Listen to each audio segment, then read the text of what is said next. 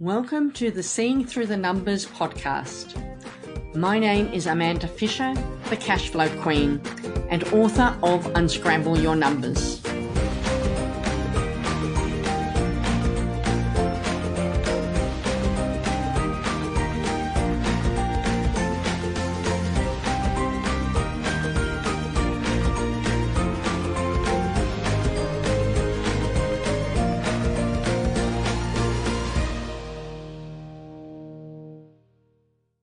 Welcome to episode 12 of the Seeing Through the Numbers podcast. Today I'm talking about how to see through the numbers in your cash flow forecast. So, over the last few weeks, we've been talking about different components of cash flow and how it's important to understand what the revenue is coming in, when it comes in, what your expenses are, what the payments are, when they're due, how frequently, what days of the month and items that are paid annually, quarterly, as well as the monthly and potentially weekly or fortnightly payments. And then we looked at how to put that all together, both manually in a spreadsheet, and we also looked at how to do that using automations like Futrli. But the big question I have and what I want to talk about today is it's all fine and good to have a cash flow forecast, but what do you do with it? How do you use it? Some people think that all you have to do is do a cash flow forecast and kind of not quite set and forget, but kind of almost okay, I can see that this is fine or I've got a problem in in in you know week 10 and I'm going to have to shuffle things around or make sure I get a bit more money in earlier or or make another sale before then. But for me, a cash flow forecast is a working document. It's one that needs to be updated on a regular basis. And and part of that is putting in place time to review what's happening. So one of the things I do is every day I quickly duck into my Xero file and reconcile whatever transactions have come through the bank account overnight. And if somebody has paid an invoice, then I'll go over into my cash flow forecast spreadsheet and I will flag it as paid. So I just color code that. Um, just put a background color on the ones that are paid so that I know which ones are paid and which ones aren't paid. And it's an easy way for me to track what money's coming in and whether or not I've been paid the money I'm expecting to be paid during the course of that month. And then because I pay my bills on a monthly basis, at the end of the month, when I'm paying the bills, I go in and I update and color code the payments that I've made uh, and the costs that have come through on credit cards, get you know those subscriptions and and expenses that are on the credit card are, are counted as paid. So I can keep that as a very live document that is updated. Say the revenue daily, the expenses monthly. But what I see too often is people talking to me about cash flow forecasts and you know i need one perhaps for the bank. You know the banks ask me what's my cash flow? How can i afford to repay this personal loan or business loan or overdraft? And it's it's kind of set and forget.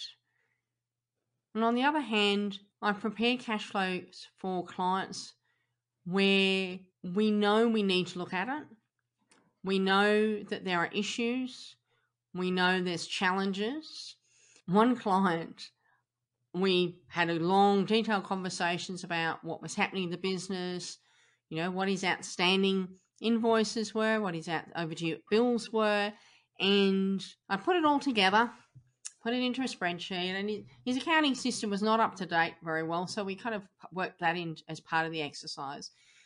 And he told me what was coming up in the future, so what he expected his revenue to be, and what expenses and costs he had coming up and and we had to put it all together and I sent it through to him. And his immediate response to me was that it was a bit like taking an ice cold shower. It was one heck of a wake up call. He immediately understood from looking at that absolute urgency that he needed to place and on getting the next contract signed up over the line and deposit paid and what it gave him was clarity on what his next steps were.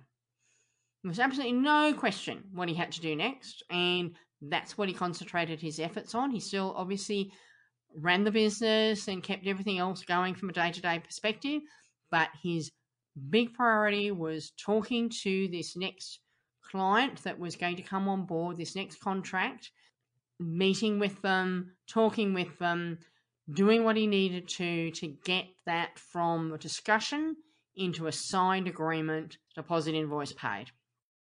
I've then had another client who we've recently pulled a cash flow forecast out using Futrli in this case. We just took the history that was in the Xero file and projected that out for the next 12 months. And now we're tweaking it based on what we know and expect the next 12 months to look like. And times are tough, again, challenge. And we're looking at what are the absolute bare essentials in terms of costs. And what was interesting in the first conversation that we had after the initial rough draft was prepared and the client had reviewed it was she came back to me and said, What's really fascinating is two things. Number one, just how much it costs to run a business. And number two, that aside from a couple of items, there really is nothing else in the expenditure that I can eliminate. Because over a period of time, this business has been struggling and she had been watching every penny that was being spent, eliminating costs that weren't necessary, and had already gone through that process of reducing anything that wasn't absolutely essential to the running of the business. But what's interesting now is then looking at that in terms of, well, what does the next few months, six months, 12 months look like? What is going to be necessary to turn the business around? How much money is going to need to be put in to fund the business? Does the client continue to fund the business to find ways of getting more income in? Continue to do work on the marketing that's being worked on, and a lot of work's been put into the marketing. What is necessary? What needs to be done to make that turn itself around? Or how much longer does she fund it before she says enough's enough? The scary part is, you know, do you give up on it the day before, the week before, the month before, all that hard work you put in turned it around? How long do you keep going before you go, actually, I have done everything I possibly can, and if it hasn't turned around by now, that's it. And to me, it's a bit like relationships and yes, I've had a few, my fair share. And you you get to a point where you do everything you can to keep the relationship going. You do everything you can think of, and whilst you might get to a point where you think, I just this it's not working. You keep trying and keep trying until such point that you go, I have done everything in my power to do to get this relationship to work, and it hasn't worked. And I know that I can walk away from this relationship knowing that I gave it my all. I gave it 110%. I gave it everything that I could. And you can walk away with your head held high. And then often in retrospect, you look back and go, geez, you know, I really should have walked away from that a year earlier, two years earlier, three years, whatever. Some earlier time frame when the writing was on the wall, but you just felt that it wasn't right. You hadn't given it everything. And running a business is the same. It's this cash flow. How much do you put in? How much do you, of your energy, how much of your heart and soul, how much of your money do you put in before you say it's not working? On the flip side, I have other clients we do cash flow for who are who have businesses that are growing. They've got challenges with their cash flow. The income is growing, so are their expenses. And the challenge there is often that the money has to go out. You've got to pay the wages first before the income comes in. And so there's a need for funding to get things happening, to get that growth happening. I've got another client I was just talking to the other day going through a massive growth curve and a real serious increase in growth that's not just a small percentage, but it's a big multiplier. lots of work on, lots of lots of work in the pipeline, but at the same time, that work means putting on more people. It means buying more materials. It means doing other things and spending money in order to, to, to get those you know contracts off the ground. And that is a different challenge. And it's one that happens to most businesses when they grow particularly if that growth is, is a bit more exponential than just a slow growth. If it's slow growth, it's usually fairly easy to fund. But if you've got an exponential increase in income, then the chances are you're going to have a cash flow crisis at some point during that growth spurt. And of course, if the growth just keeps going and growing and growing, then you'll have a continual cash flow problem until such time as the growth plateaus a little and you can start to get the cash flow on a bit more of an even keel. So, cash flow forecasts work in lots of different ways. And for me, it's about seeing through the numbers, it's about seeing through those cash flow figures to what's it telling you? Is it telling you that you need to really cut back on some costs? Or is it telling you that there's nothing more you can cut back on costs and it's really now a revenue exercise? Is it telling you that it's a timing exercise? It's about getting that money paid more quickly so that you've got cash in your bank account earlier so that you can pay the costs. There are lots of things that the cash flow forecast is telling us, and that's the beauty of them. But the beauty of it is in looking at the initial one that you prepare and you've got as fine tuned and tweaked as you can to be as close to what you expect reality to be.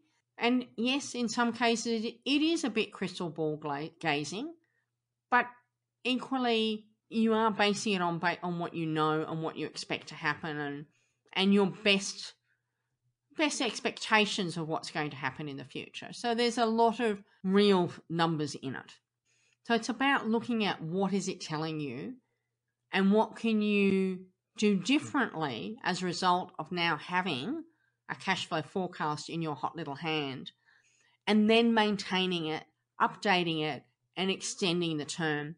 If you're doing a cash flow forecast for 12 months as a monthly one, you may not revisit the extension of that until perhaps you're three months before the end of the year, four months before, and then plan out the next 12 months. If you're doing shorter cash flows where you're looking at it on a three to four month basis and possibly your 12 or 16 week, week by week version, then you need to be extending that out very regularly. So you're always looking that three to four months out. So depending on that, depends on how often you update the future version of it, but always be looking at what's happening in actual dollars versus the budget because there are lessons to be learnt in that as well.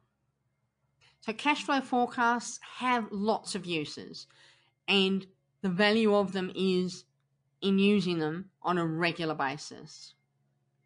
If you'd like to learn more about preparing your own cash flow forecast, I have a business cash flow mastery program. It's an online course that is available, which goes through in a lot more detail what we've talked about in recent episodes on the Seeing Through the Numbers podcast. Do check out the link in the show notes. Thank you for listening to the Seeing Through the Numbers podcast. Make sure you subscribe to get notifications of upcoming episodes so that you don't miss any. Looking forward to seeing you in the next episode.